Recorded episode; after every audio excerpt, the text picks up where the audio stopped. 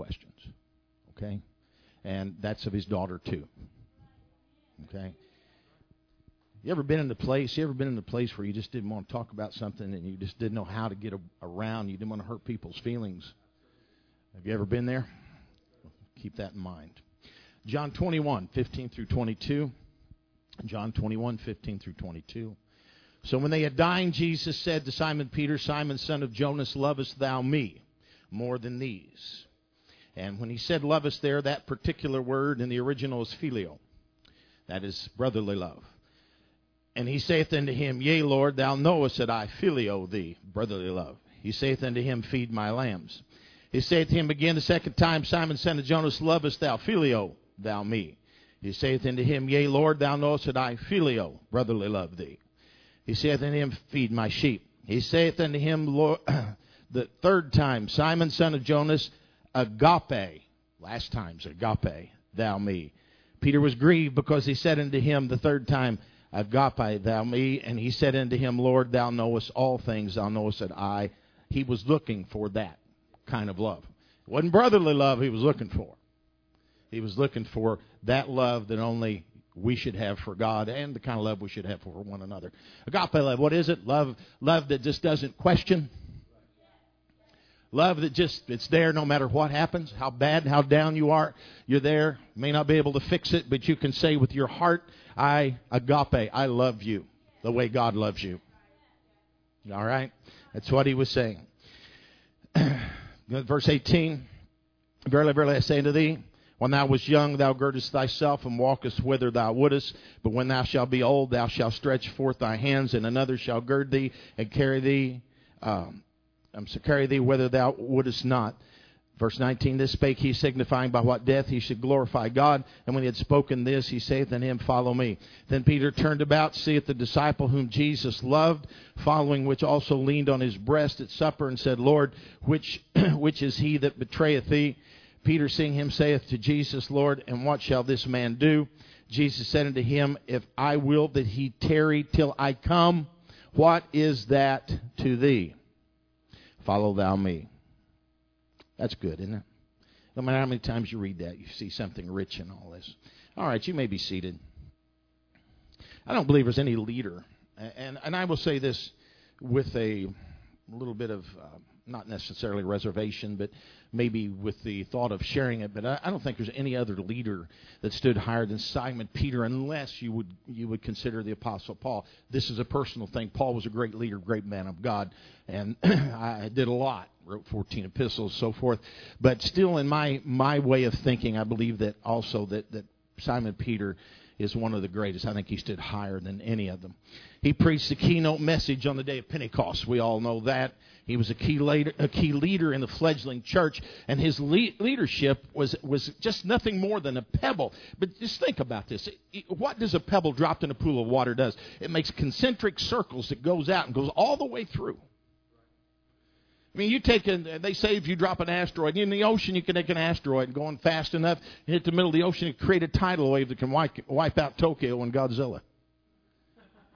You know, it, it can do all that. It's just the concentric circles that, that go forth. And that's what Peter did in his leadership. Those concentric circles touch us today. All the way from him. He was nothing more than a pebble that was dropped in. So, so and, and going with that, you know, we may long for positions of leadership which can place us in the limelight. Everybody wants to be seen, but leadership is more than limelight. Now, now follow this: the latter may be the result of the former, but never its purpose. I don't want to be a leader to be in the limelight, but if you are a good leader, you may be put in the limelight. It just matters of the purpose and all of it. Do I want to be a leader so I can be seen, or do I want to be a leader so that I can do something that is good and right in the in the kingdom of God? That's what leadership is all about. And John Maxwell said, if you think you're you're leading and no one is following, and you're only taking a walk. And really, that's all it is. And in, in, our frustration, sometimes we may feel we're only taking a walk. But our life and our service, every one of us that is in here, not just the people on the platform, our service, uh, you know, we're, in, we're influencing someone. You are influencing someone with your leadership. That's exactly what all of us are, should be doing. You know, when a, when a member of a church asked a doctor about his about her her uh, young this is a preacher saying this about her young daughter's cough, the doctor noticed that the mother was coughing, and after examining the daughter and finding nothing wrong, he said, "Your daughter is coughing because you're coughing, and she thinks that's the thing to do." Do you understand that? So when you cough, sometimes someone's watching, you may think that's the thing to do. Keep that in mind when you're serving God. Got someone watching you. If you're messing up and you say, well, you know, I'm trying to overcome this, but that person watching you may not understand that you're trying to overcome this situation. Okay? He may not understand that. She may not understand that. So if you got to do something do, wrong, do it in, in private.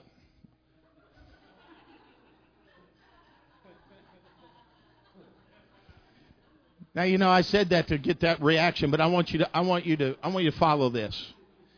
Think about this. You think I always qualify everything.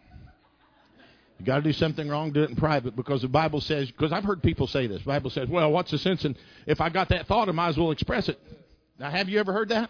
I've said talked about that before. That's not the case at all, because you do affect that person that's next to you.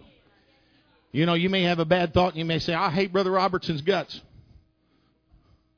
You know, and you say that out loud. You can think that all you want. You can you can talk to yourself and to God about how much you hate me in private, and you're gonna you know you may split hell wide open. But don't make someone else follow you. You got to do something wrong. Do it in private.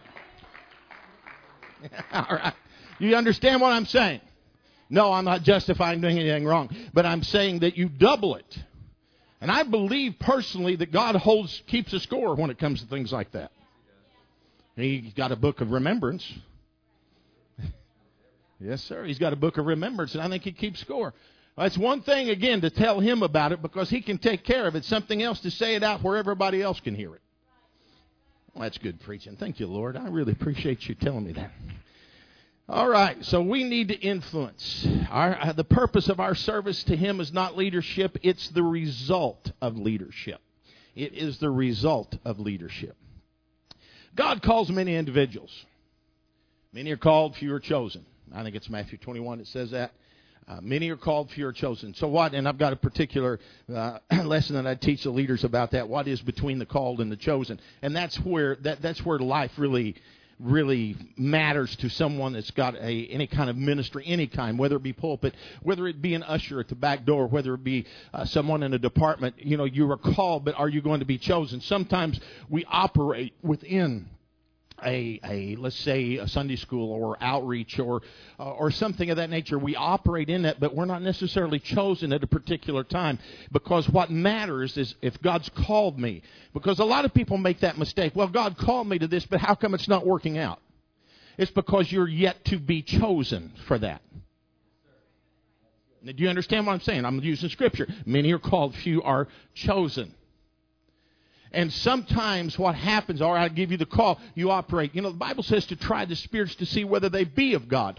That's why you can step into something and you may not, don't blame God if it doesn't work. It's something that you are not doing, something you're not listening to. Maybe you're not under authority the way you should be under authority. And if that happens, then what you do, what, what you're doing is detrimental to that particular calling. And that's why a person doesn't get chosen. If you can come up against that wall, this is Robertson theology here. You come up against that wall, you know, chosen's over here, called's over here, and I got this in between. Somewhere along the line, I've got to figure a way over, under, through this particular thing. I've got to figure a way. All right, God, what have you done? If, I've, I heard a guy make a statement one time. You don't have to believe this if you don't want. I don't care. This is how I live. This is just a personal thing. If I don't get something that I feel not not a not not a want, a need. All right, just, we're talking needs here, not wants. If I don't get something, whether it be healing, whatever it may be, if I don't get it, I stop after a while. All right, God, what have I done wrong? That's just me. I'm not telling you you always do something wrong. Are you trying to? Number one, are you teaching me a lesson? Number two, am I just outright disobedient and honoring rebellious? All right.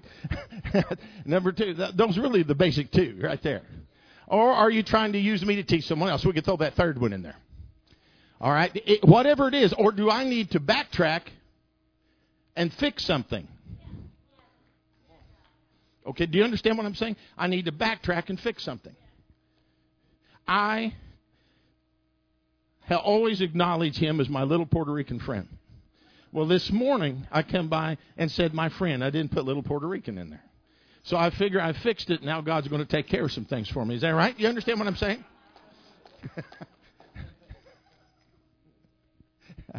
I love Louis. He knows that. but we, you know, sometimes it's just a matter, a matter of trying to backtrack and figure out what is it that I failed to do. And you know, if you don't find anything, you've not heard anything but stopping a little bit and backing up. I'm, you know, I know we, we believe, when, and I still, you know, you always got to go forward, but there are times when you stand.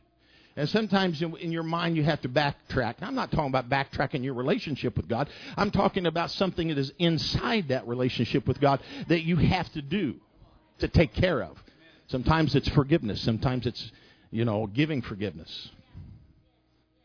Right, these, these, uh, uh, the emotional life of Simon Peter was written by a, a man. Uh, uh, Michael Card. It's it's, a, it's called actually it's it's called a fragile stone, and it is about the emotional life of Simon Peter. Uh, and he said this. He said Simons Simons have disappeared from our contemporary Christian culture. Where are the Simon Peters? The leaders who are not afraid to die for the cause of Christ? Where are the men and the women who recognize they must submit to divine authority and follow wherever God leads? They're sitting on the pews and the chairs of our churches, waiting to be challenged as Jesus challenged Peter. And as we need them, and excuse me, and we need them if the church is to impact the world in the way which Jesus intended. Now, do you understand what he's saying? We need Simon Peters. We need them. And we live in the 21st century, and although we live there, the call to believers remains the same as in the first century when he said in John 21 19, Follow me that still is the same. That doesn't change. You know, uh, affluence and, and worldly accomplishments will, will never satisfy an individual like responding to the call greater than yourself. Erik Erikson, I've read some of his stuff before, but in his, uh, his psychosocial theory of development, labeled the last stage of life, and this is interesting because as you get older, you see this. Now, you young bucks will never understand this. When you get up to about 112, like I am, you will understand that. You know, there was some guy they voted in a new pastor in a church, and and he was one of these guys that embellished everything, just embellished everything. And finally, the men in the church came to him, and he they said, Pastor, he said, you got to quit embellishing things. And the pastor looked at him, shook his head, and he said, You know, he said, I've I've shed a billion tears over that very thing. A billion tears. For those of you who don't know what embellishment means, it means stretches things. I looked at some of them, you give me some of that. What's he talking about? You know, that's embellishment means you stretch things. I never do that, so you don't have to worry about it. Hallelujah. Okay, so so anyway, he said the, the, the last stage of life, integrity versus despair. When a person can look back at their life and realize they have nothing at all, but they have done a wonderful work in the kingdom of God. That's looking back with integrity. When you can look back at your, when you look back at your life rather, and you look at it and you've got all these goods and all these houses and all these cars and all this stuff, but yet you're empty inside, that's looking back on your life in despair. And everybody does that. What good, what value is everything that we can gain if we've not done something it's going to last. I guarantee you, whatever that little goodie is that we buy, and we all do it, that thing's not going to keep you happy for one year. But what you can do in the kingdom of God, when you can look out there and see one soul that you've had just something to do with, one person, that's worth everything. You look back with integrity, and that's that's a wonderful thing.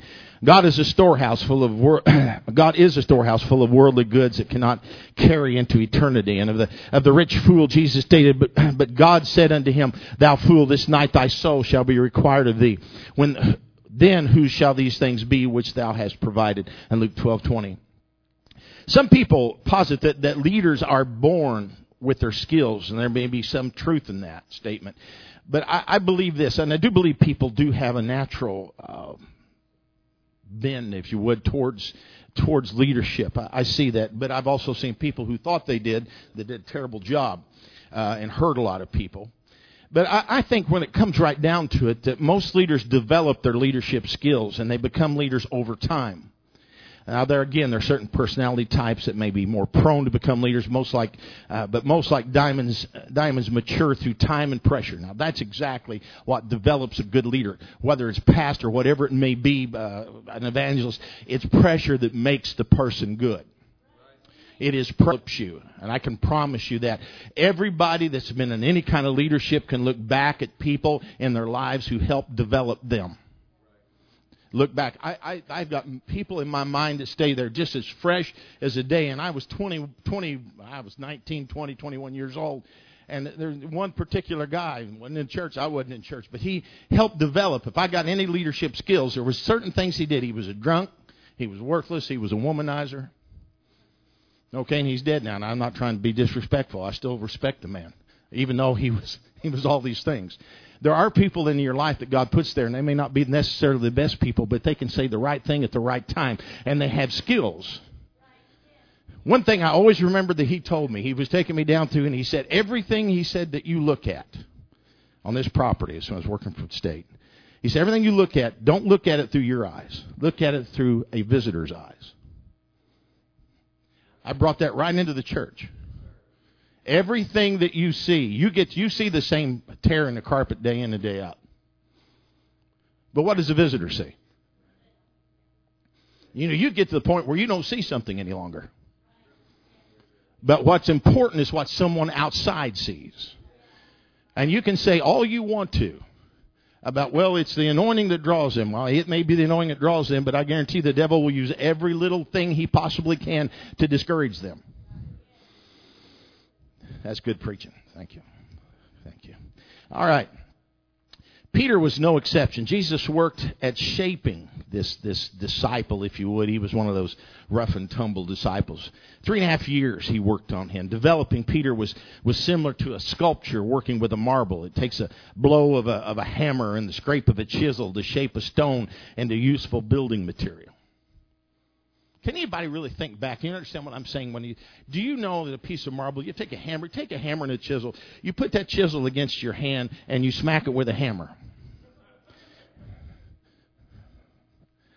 Doesn't feel good, does it? I mean, you can take and leave the chisel out and just smack it with a hammer and it doesn't feel good. But we're shaped because of the hardness of the granite. It takes, or marble rather, it takes the chisel to form it. And it's the same way. We're no different. We, we are born in sin and shapen in iniquity, and you can be full of the Holy Ghost. That's the only thing that softens you. But the problem with that softening is on the inside. How do you get what's in here out here?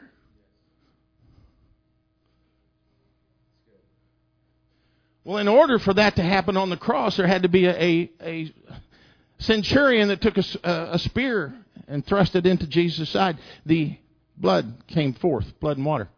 And we know that's salvation. We understand that's that's that's the waters of waters of baptisms, types and shadows. But it's the same thing with us.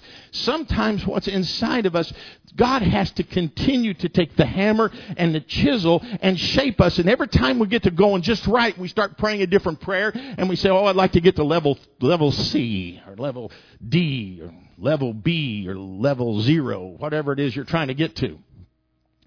And you know, then all of a sudden, okay, what's what we're going to do? So we take the, we take the chisel and we start hammering again. Just when we stopped, just when things was going the best, just when everything was laid out in my life and I had this, this, this pathway that I was going to go, everything was fine. And I got down and said, well, God, I, I really want to be better in the kingdom of God. It's a good prayer. It's a wonderful prayer. And then all of a sudden, bam, the hammer smacks you right between the eyes. And there you lay looking up wondering what happened. God's shaping you. Let's look at some of the things He had to shape in, in Peter. You know, it would be only human for Peter to feel somewhat special after being brought into Jesus' inner circle. Now, we know that.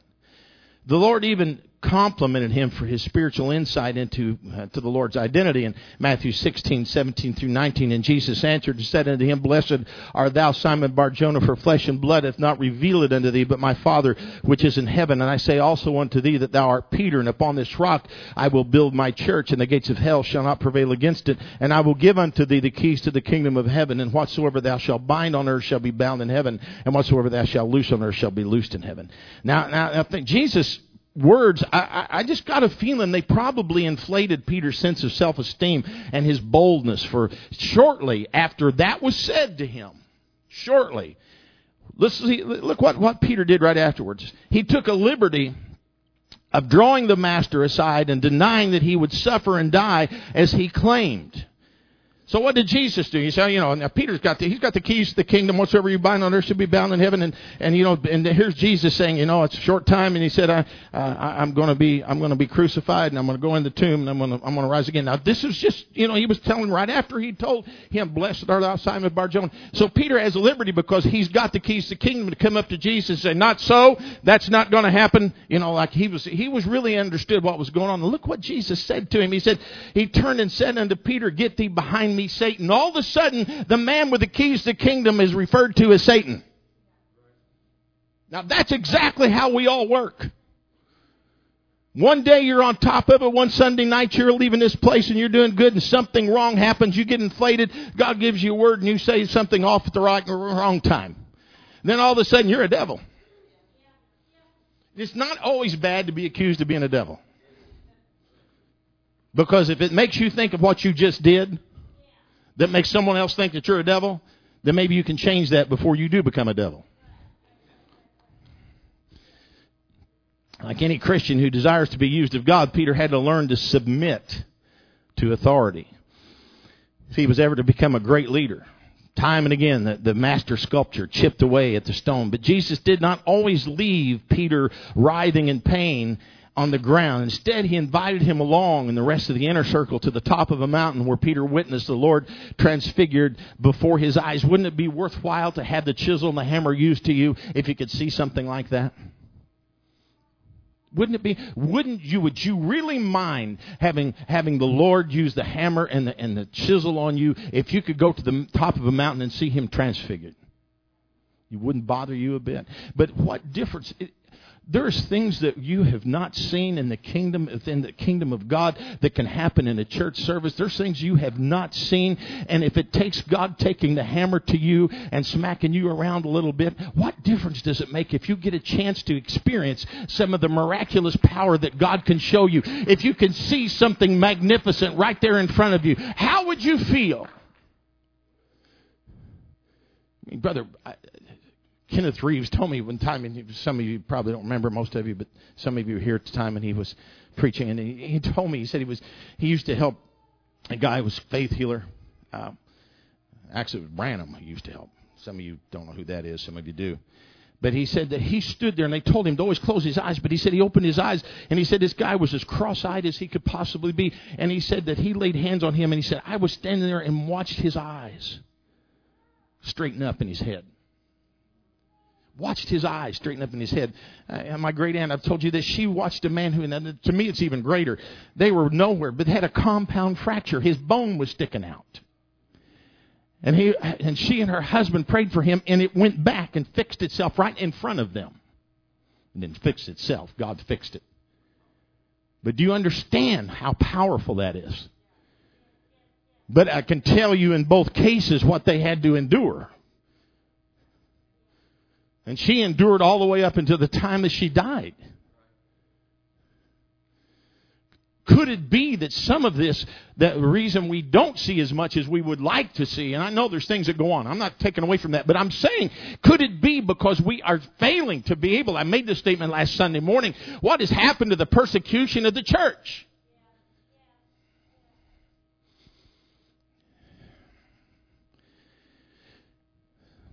I know there's things that that God has to do to us.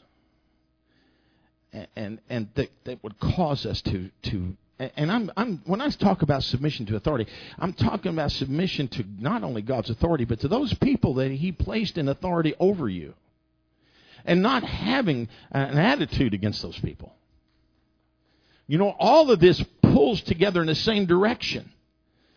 So you know he takes him up and he's able to see this Jesus at this time. You know he was he was Peter was in a place where you know wow you know the, the transfiguration of Jesus Christ, seeing him as God incarnate, seeing him in that that manner. And then I believe at this particular point he still is using the chisel, but it's more of a smoothing. You know, I'm not having to take a big chunk off of you, Peter. I'm going to smooth things just a little bit. And there's times that we go through that. It's not just a matter of, of the intense pain, but it's just a smoothing that God does on us at that time. They left the mountain and traveled to Capernaum where tax collectors confronted Peter asking if his master had paid the temple tax. You see this in Matthew 17:24 and Peter said yes, hoping it was true. He said yes, hoping it was true. what is the difference between flat out lying and talking in faith? I'm going to have to find a message on that one time. When you lie and you speak by faith. Know, so, so here he's in this. Now, now, I want you to understand something. A lot of people don't understand this. According to the custom of Jesus' day, he, like all religious leaders, should have been exempt from the tax. But Peter needed more work with the chisel in this, in this particular case. And he had to learn that no matter how important an individual is, he must be willing to submit to authority. Peter, or Jesus taught Peter a lesson in this. Jesus should have been exempt. He shouldn't have paid it at all. And he could have raised a fuss, but instead, he used this as a lesson. And this, this is things. I've, I've preached and messed around with this scripture for a lot of years, and I'm never sure that I've ever really got to the, to the gist of it. So he tells him this in Matthew 17, 27. He said, Notwithstanding, lest we should offend them, go thou to the sea and cast a hook and take up the fish that first cometh by. And when thou hast opened his mouth, thou shalt find a piece of money. That take and give unto them for me and thee. Now, this lesson served Peter well, and years later, he conveyed that same message to others when he said this Submit yourselves to every ordinance of man for the Lord's sake whether it be the king as supreme or unto governors as unto them that are sent by him for the punishment of evildoers and for the praise of them that do well. For so is the will of God that with well doing you may be put to silence the ignorance of foolish men. And 1 Peter 2, 13 through 15. Learning submit was closely related to another lesson that Peter had, and that was a lesson of servitude. Now think about what we just said here. Now, Jesus could have just as easily created a coin at the feet and he could reach down picked it up. Instead, he said, Go, take a line, cast it into the sea. He didn't say a net, he said a line. Cast it into the sea. And I'm, I'm sure that, that he had to find some kind of bait. I'm sure that was probably, if you went as far as to take a line and a hook and cast it into the sea to catch a fish with a coin in its mouth, you probably would put bait on the, on the, on the hook. So he had to do that as well. Why did he do that? What, what was the lesson in this? Could he have not taught him about submitting to authority? The authority here was the fact that he needed to pay the temple tax. Even though he didn't need to pay the temple tax, he had him pay the temple tax. And he puts a coin in a fish's mouth. Why did he go to that extreme? Is that telling us, is there something that that is teaching us? Outside of the authority end of it. What else is it teaching us? Think about that. It's teaching us that there, no, regardless of who you are, you cannot just sit down and not do anything and expect a miracle. There is some things that we have to throw a line in for. You know, there are some things that you just have to hook yourself. You know, so many people are just waiting. You know, I, I fast and I pray and I fast and I pray. But there is a time when the, the atmosphere, and I think to me that's, that's what you got to hook. There's an atmosphere of a miracle. There's an atmosphere of a healing. They're two different things. There's an atmosphere for that. That's what you have to hook. We miss it sometimes. And you know, no matter what, I can be up here and I can feel that atmosphere. And you may be sitting back there in total pain, but unless you are with me on that, are you there? Unless you're with me on that, nothing is going to happen. If a man is called down and said, I really feel like God is doing something, wants to do a miracle, you got to be with me. You got to be with me. You got to say yes, and God wants to give me that miracle. He wants to do that today. I, I want that to happen. You have got to be with me on that. It took Peter and a fish to create a miracle. That fish, did he swallow? Think about it. Did that fish find a coin on the bottom and eat it, or did God just put it in his mouth? Personally, this is my thinking on it. I think the, the some egghead dropped a gold coin out of his pocket. And the fish come along, anything that's bright and fluttery, a fish will bite on it. He just sucked it right in. And Jesus knew exactly where the fish was. Are you there? Are you with me? Are, same same wavelength. Are we on Mars? Pluto? Okay. And that Pluto's not a planet any longer, is it? I won't talk about the one that's furthest out. Because every time you talk about it, somebody snickers about it. anyway, we're going to get on the same planet. It's the same way with you. You, you can look and be, look, you're the fish. Has God got something in front of you that He wants you to grasp? Has He got something there that He wants you to get a hold of? You see, unless you've got the coin in your mouth, you're never going to get the hook. And the hook is what pulls you to where you need to be. That's where the miracle comes from. But you've got to be sure that you're listening to God. So many people talk so many, so much stuff. How they want God to do this, or they want God to do that, and it never happens for them because they are not talking truth.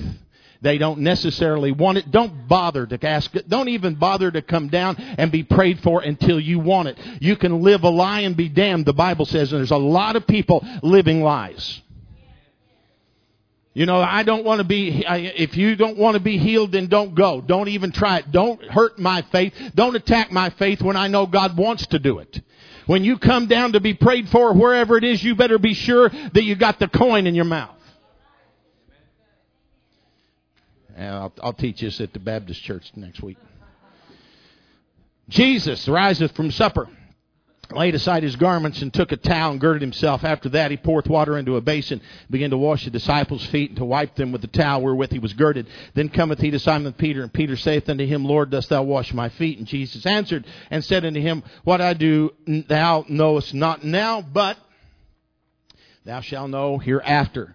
Peter saith unto him, Thou shalt never wash my feet. And Jesus answered him, If I wash thee not, thou hast no part with me. You ever stop and think about how how Peter and all the, uh, the disciples, apostles, struggled with some of the things that Jesus did, being raised the way they were raised.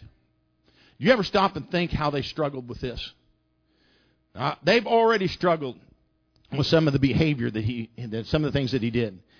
Uh, they'd observed the Lord do many seemingly inappropriate things, such as he disrupted a synagogue service by casting a demon out of a man. It doesn't make any difference. You got to understand they were raised with a certain kind of decorum that was within the, the temple. And this, this, you know, it, didn't matter. to These guys, this guy was writhing around on the floor with the devil inside of him. They just kept doing their traditional way of doing things, and that's how they were raised, the way churches are today. Okay, and you know, Jesus comes in, messes up a whole synagogue service, casts the devil out. Now, regardless of whether the man is helped or not, it didn't make any difference. You messed up the way we do things. Okay? Now they saw that. They also saw him forgive sins, and that's a no-no, Luke 5.20. They also watched him kick over tables of the thieves in the temple, Matthew 21, 12 through 13. But at the same time, you, this is, this is, they could put up with this because these behaviors demonstrated power and authority. It's one thing to behave badly and get some results. Okay? And look at this. They were all amazed and spake among themselves, saying, What what a word what word is this? For with authority and power he commanded the unclean spirits, and they came out. In Luke four thirty six. But here was Jesus kneeling at the disciples' feet. This was just simply unseemly. It's one thing when you have power to throw demons out, forgive sins, to do this, but to kneel down and wash someone's feet? Peter had to learn an essential lesson in order to become a leader because leadership and servitude are two sides of the same coin. Jesus explained, He that is greatest among you, let him be the younger, and he that is chief as he that doth serve. Two sides to the same coin. For the night was over, Peter learned he had to die with Christ before he could die for Christ. And after the Passover meal and on their way to the garden, Peter adamantly declared he would never leave or deny Jesus. Jesus included the rest of the apostles in his answer to Peter when he said, this is a New King James Version, he said, Then Jesus said to them, All of you will be made to stumble because of me this night, for it is written, I will strike the shepherd and the sheep will be scattered. But after I have been raised, I will go before you to Galilee. But Peter said to him, Even if all are made to stumble, yet I will not be. And Jesus said to him, Assuredly I say to you that today, even this night, before the rooster crows twice, you will deny me three times. But he spoke more vehemently, If I have to die with you, I will not deny you. And they all said likewise. Every one of them said the same thing. Uh, let me give you something that if you don't get anything else out of this morning, eh, those of you that feel any kind of pulling to leadership, get this. There is no shortcuts to leadership. There's no way of shortening this thing. Absolutely no way. Now, I, I was about four years, a little over four years, I guess, when I started pastoring here after I got in church. I'd had a lot of experience in leadership prior to that. But some of the things that I had to endure after I became pastor was because of the lack of having to do them before I became pastor. Do you understand what I'm saying? There's no shortcuts. In other words, you can't say, I made it to pastor. I don't have to go through this and that. You do have to go through it. Regardless, you have to go, and you've heard me say it a million times. I'll say it again. You have to spend your 40 years or your 40 days in the wilderness, and you will not get out of it. You will not get out of it. You might pray yourself out if you're in it for 40 years, but God will put you back in at the same place eventually. I believe you can pray yourself out of the wilderness, but you still have to go back. So what do you do? I took 40 years and made it 80 years. Well, have you ever want? Well, no, we'll get there. Yeah. So he had to. There, there's just no shortcuts to do this. No way. And that's true that some mature faster than others, but they are the ones who more readily learn to follow. The people who get there faster are the ones who learn to follow the quickest. Just as the Lord predicted, Peter thrice denied him that night, and he followed Jesus when they arrested him, but he went no further than the high priest's palace, gate, and courtyard. And when the servants thought they recognized him as one of Jesus' disciples, Peter insisted vehemently he never knew him.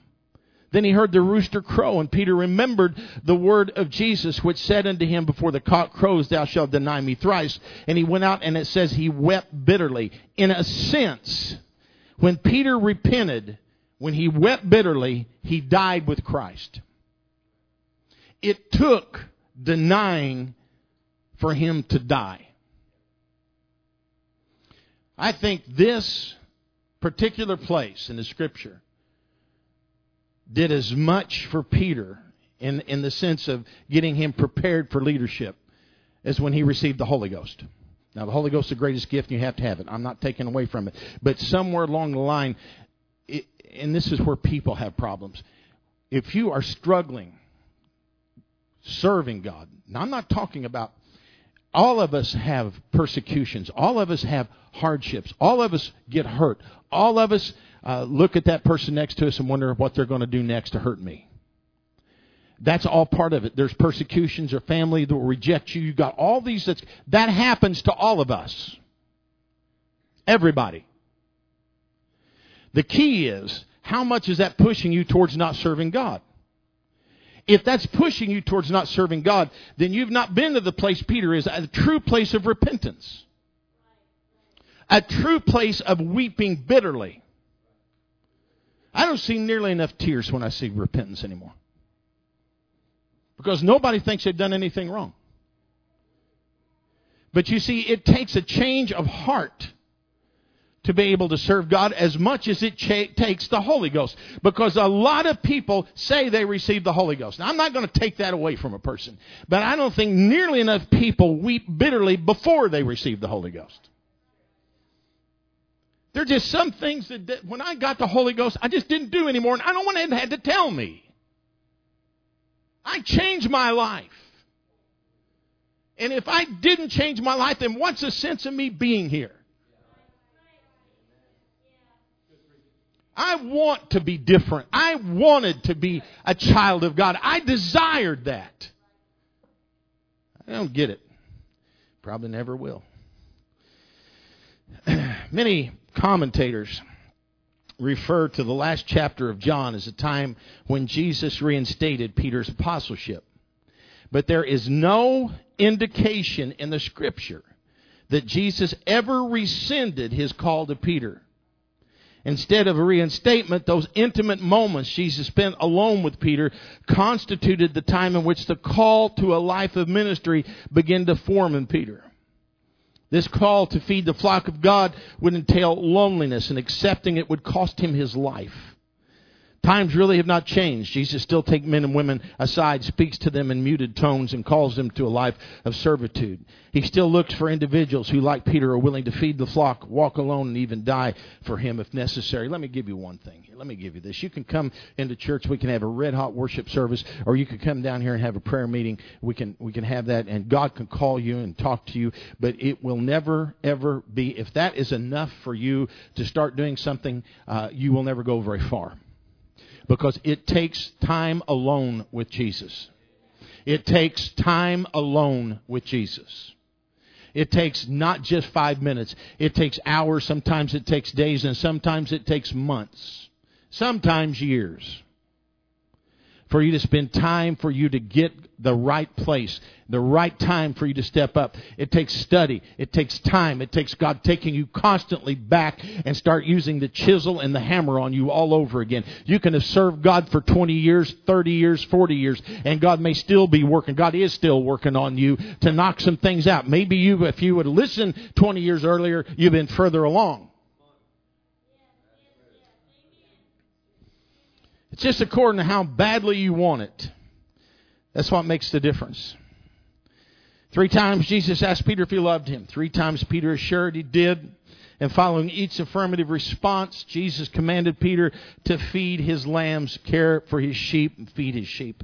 Everyone who answers the call of God shares this task because everyone needs to hear the gospel, the good news that will save their souls. Folks, people still need salvation.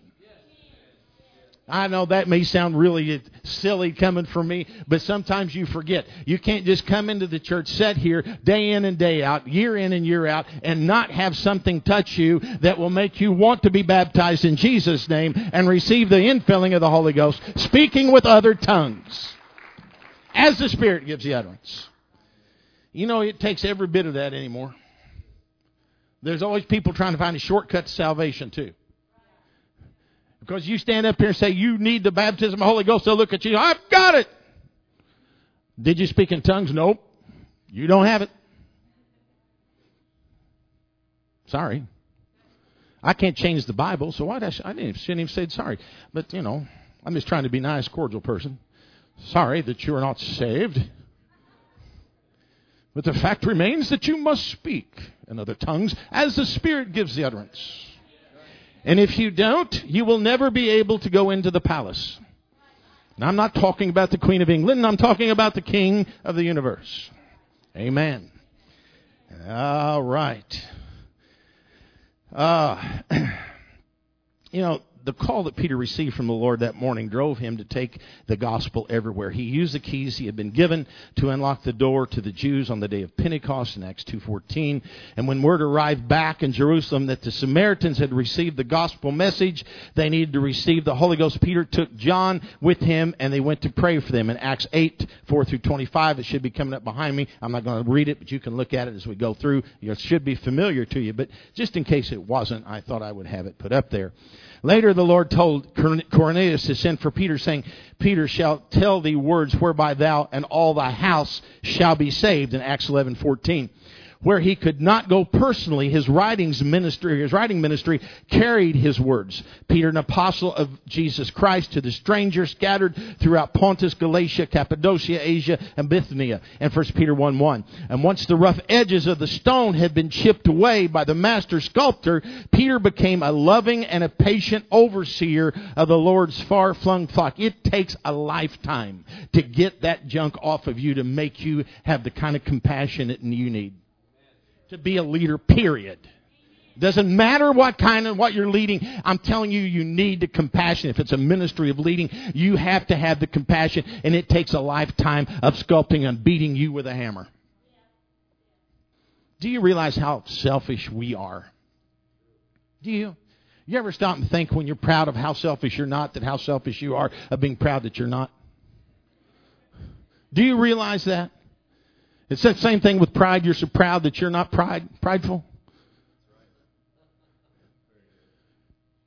You need to stop every day and look real hard at your lack of compassion and your selfishness that causes you not to have it. Because personally, I've always felt that that was the key right there.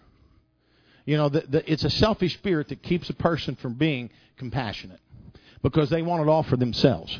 I want everybody to. You know, I can't even tell people how bad I feel anymore without having to hear all the bad your problems. I think I deserve it. I'm an old man. I'll be able to go around and tell you how bad I feel. You know, my arm hurts, my knuckles hurt. I got all these pain, and you know, and I can't even tell anybody. Oh, you ought to have what I've got. And so I just turn and walk away. Said I need a little compassion here. Well, you got to give before you get. Oh, okay. All right. Well, I have to give a little compassion. oh. So when they had dined, Jesus saith to Simon Peter, Simon, son of Jonas, lovest thou me more than these? The call of God to any form of ministry is a call to walk alone. That need not equate with a lonely life because a life in Christ is rich with friends and family.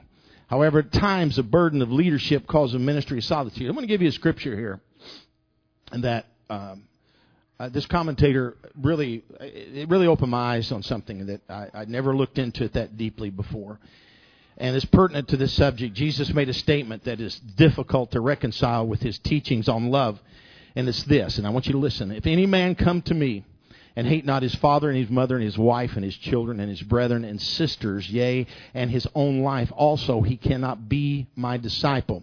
And Luke 14:26, the Greek word for hate is M-I-S-E-O, miseo, means exactly what it says. It's no no difference in that word. That word, miseo, means to hate, like we understand hate. Okay? But, but here, in this particular case, the connotation of the word indicates a comparison and degree of affection. This is the key to the word. In essence, Jesus was saying, now I want you to follow this because what he was saying here can make the difference of understanding. If anyone comes to me and loves not his father and mother and wife and children and brothers and sisters and his own life less than he loves me, he cannot be my disciple. So, what he was saying in this was, you can't love them more than you love me. If you love them more than you love me, then you can't be my disciple. A great love for Jesus Christ compels a person to give his life to him and for him. So when Jesus calls an individual to a life of, of service, there always seems to be someone who has an easier road, but who seems to receive equivalent or even greater rewards. Doesn't that, make, doesn't that upset you? You, you just, you just, now here, we'll use, use Brother Kraus. Brother Kraus, he has been here since Lassie was a puppy. Oh, man. That's a long time. He sat through class after class after class. He has the right to be the associate pastor. And he looks at, at Brother Hill over here. Hair's about the same. They're both losing it. So there's no problem there. But he, look, but he, he looks at him and he sees, he sees in him, you know, he didn't have to go through nearly what I had to endure. And look where he's at and look where I am. Got it? And that was the, you know, Peter was looking at John who laid his head on Jesus' breast and all these things and, you know, and, and, and, you know, he was, he had a problem with some jealousy there is what he had. And, he looks at Jesus. He said, "Now you're telling me that I'm going to have to. I'm going to be an old man. Someone's going to gird me." And then he said, "And then he said, then I'm going to die on the cross." And you know, it, it's all there. You said I'm going to die. Well, what about this guy? What What about him? Now this is some rich words here. This is this is this is what you would love to be able to tell people. You know, I need to just write the scripture down, put it in a little card, and I can get it out and read it. You know, if I decide this guy is going to tarry until I come, what is that to you? Follow me. You are doing what you're supposed to be doing. You're doing what you're supposed to be doing. Now just follow me in the thing that I've called you to do. That's what he was telling him. That just, just, just follow me. Do what I told you to do. You know, following Jesus Christ is an individual matter. And the Lord saves us individually. He gives and commissions us individually. He speaks to us and directs us individually.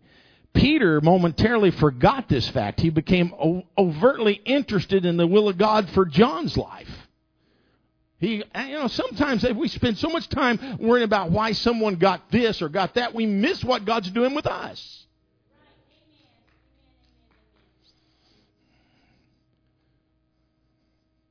I got one amen out of that. One. It was repeated. And I appreciate that.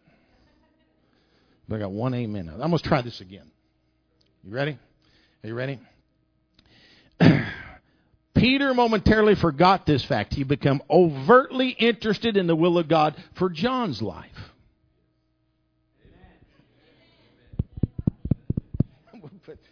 Amen. Yeah, that'll come up on here. Do you think that'd be good? Just say, Amen. Great big old. And I think, man, I'm doing good up here, and I'd be protected over here. I could be like Obama. could read it right off.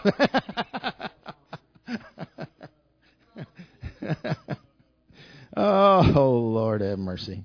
Isn't it fun to be apostolic? Yeah, fun. I think sometimes we forget, but sometimes we forget a lot of things, don't we? We're human beings, and that's, that's the thing. That doesn't excuse us. But on the other side of it, it explains a few things. It certainly explains a few things. You know, be interested in what God's doing in you. Be interested in what God's doing for you. You know, whether or not it seems fair, God called Peter to give his all to shed his blood for the cause of the Christ. And, and, and sandwiched between his final lovest thou me and follow me, Jesus told Peter that not only would answering the call cost him his life, but his life would end in a torturous cross. John 21, 18 through 19 contemporary Christians, particularly those in North America, now listen to this, uh, have forgotten that a call to serve and work for the Lord could cost them their lives. In reality, every apostle except John laid down his life for the gospel's sake. And you know, I'm sure it wasn't pleasant to be boiled in oil. Now, God had to protect him in that, but still, the fact is, you're in boiling oil. And what your thoughts would be going through right then, uh, God only knows. You know, and you think why should the, why should we think that the rules change for us in the 21st century? Why? Why? Why would God change what He's always done just for us? Like we're something special. Remember the word that I said unto you, the servant is not greater than his Lord. If they have persecuted me, they will persecute you in John 15, 20. But even in the face of extreme persecution, it was stated that the apostles turned the world upside down. In the midst of the worst of the persecution, they were turning the world upside down. Interestingly enough, they had great miracles that occurred, but obviously, along with those miracles was extreme persecution. It's obvious, we know that. And along with all that, they were having thousands and thousands of people receive the baptism of the Holy Ghost. So there's the, the, there's two ingredients that you have to. It, obviously, the great persecution somehow led to great miracles. Great miracles led to a lot of people being saved.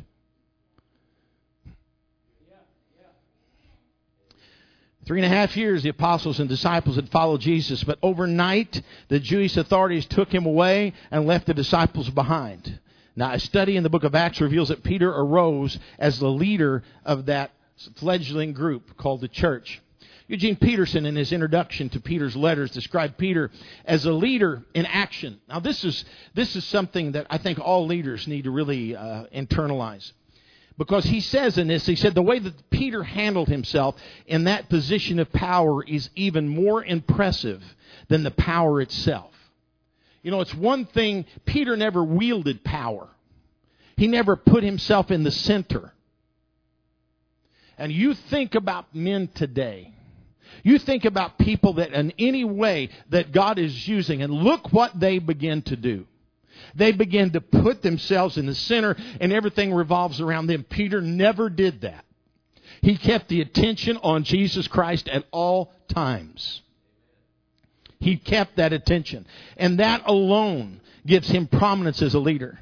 You know, and, and you think about it. I mean, he, he, the promise that he would have and the association that he had with Jesus would have been enough to pull people to him, and he could started his own little thing there. I mean, that, that that's the big division right now in the in the uh, Muslim world. One of them is Muhammad, the other group's Ali. That's the reason Muhammad took both names. He thought he was so great, Muhammad Ali. But that's the cousin, the cousin of Muhammad. After Muhammad died, he wanted a group of them, and they broke off. And they fight each other as much as they fight us. Simply because somebody, I, I was close to him, so I should have my own group. Peter never allowed that to happen and that he didn't do it gave the frequency with more spiritual leaders given the frequency rather with more spirit with with spiritual leaders to do exactly that is impressive. Peter was a breath of fresh air and he really is. He never tried to bring things to himself now, during that 40 days between the resurrection and the ascension, the apostles had been on an emotional roller coaster, experiencing loss, disillusionment, despair, guilt, forgiveness, hope regained, and finally amazement that they saw their risen Lord ascended in Acts 1 9 through 11. As they walked towards Jerusalem in response to the Lord's command, they may have spoken of their amazement of the supernatural events of that day uh, or of their apprehension about what would happen now that Jesus was gone. They may have felt like a flock without a shepherd, leaderless, and they were vulnerable. They may have felt that way. They saw amazement. They saw the risen Lord. They saw him. They knew this thing was real. There was no doubt about it.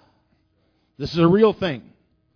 So when they arrived in this upper room, after they saw this, but they still, the despair, the fact that Jesus had been with them three and a half years. So when they arrived in this upper room to fulfill what he told them to do, you know, and they've been staying there, they've been spent all the time there, 40 days staying, or 10 days rather. Perhaps no one was surprised when Peter stepped forward to organize them. So all the time they've been spending there, now you see Peter stepping forward. Now we're going to get things organized. It wasn't a surprise. He just naturally fell into that particular position. He had the keys, yes, but there was something about him that was different.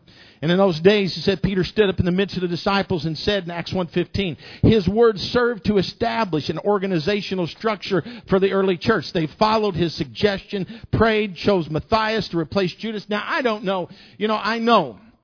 I know that, uh, that Paul was the one who replaced Judas, but that did not change the fact that God honored Matthias. There was more, there was more apostles around. People still try to, to bring that, you know, bring this thing back. Maybe Matthias didn't see the risen Christ, but there was something. There was something. Maybe he did. I don't know that he didn't see him.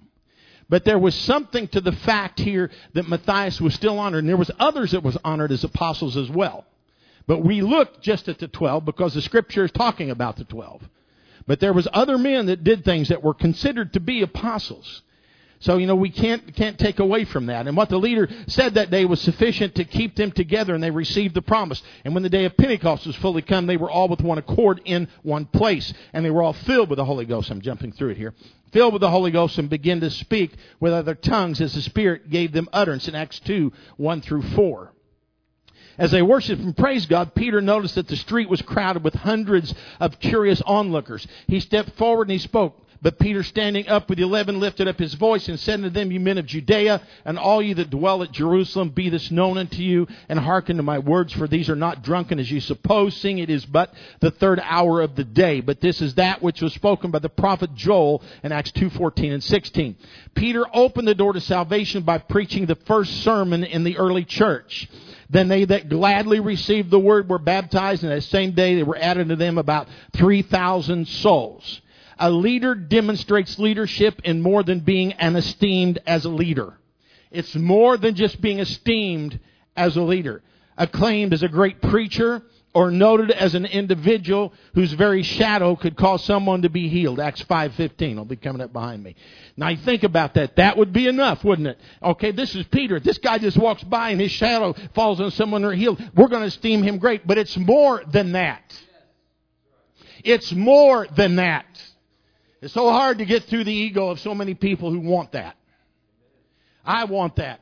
But so far, my shadow hasn't done anything, and it's even gotten bigger as I got older.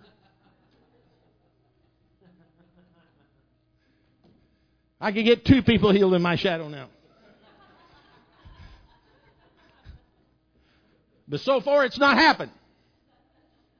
I'm not saying that it won't happen.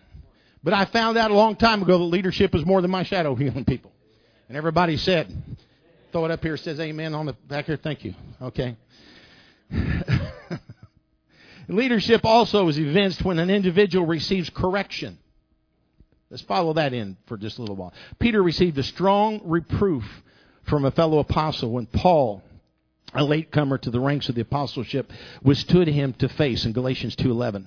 In Antioch, in Antioch, Peter had shared meals with the Gentiles and other Jews and who were who were there and had followed his example. And soon James sent some Jews from Jerusalem. And after they arrived in Antioch, Peter withdrew from his new Gentile friends for fear of criticism. The Jews from Antioch followed suit. So whatever Peter did, the Jews from Antioch did the same thing. And so he was a double minded man in this particular case. But this is the great thing about Peter. Paul said, But when I saw that they walked not uprightly according to the truth of the gospel, I said unto Peter before them all, I would never do that, but Paul did it in front of everybody. Here was this great apostle who had the keys to the kingdom, preached the first message, and you got Paul, who's a latecomer, who stands up in front of everybody and, and, and for all of them. And he said, If thou being a Jew livest after the manner of the Gentiles, and not as do the Jews, why compellest thou the Gentiles to live as do the Jews? Not only did Paul rebuke Peter in front of them all, but Paul preserved the record in scriptures for all succeeding generations to read and heed the lesson. Now, Peter could have resisted this rebuke, and since he was the acknowledged leader of the flock, for Jesus had given him the keys to the kingdom. However, Peter's lack of retaliation and the fact that the incident was never brought up again suggests that Peter manifested the integrity of genuine leadership by acknowledging his wrong and continuing to fulfill his call. Ivor Powell commented on the moment in Peter's life, and he said this, and I quote, It is interesting to consider that Peter never issued a rebuttal. If he quietly accepted Paul's rebuke and refused to defend his foolish act, then he proved himself to be one of the greatest of all Christians. It is always wise to remember that Christians are not condemned because of their mistakes. God is more concerned with the manner in which they handle those mistakes. That's what God is concerned about. And as you stand with me, true leadership, or true leaders rather, not only lead, but exercise grace when they are corrected. That is good leadership. Come early to pray. Men, like you're always doing, we have had such wonderful services, haven't we? And I know we're in the middle of July. Thank God it's midway. We've got one more stinking holiday. Then we could get the kids back to school and have church again. I always say that every year because, see, I wait to the fall before I take off. So I'm godly because I stay through the summer It's because I never want to get out in all this heat. That's what the problem is. I don't say anybody could even. Uh, I don't anybody could even enjoy camping in this kind of weather. It's fun. Set and sweat. What did you do during your vacation? Set and sweat. Oh, okay. Come early to pray. Let's let's keep this revival spirit going. What do you say? Let's raise our hands to the Lord right now together. Father, we thank you for your blessings, and I praise you, glorify you for all that you have done. We look to you, Lord, for your help and strength in everything that we do. And I ask God that you would be with us this day. Keep us safe. Touch us in Jesus' name. Amen. Lord bless you. You're dismissed.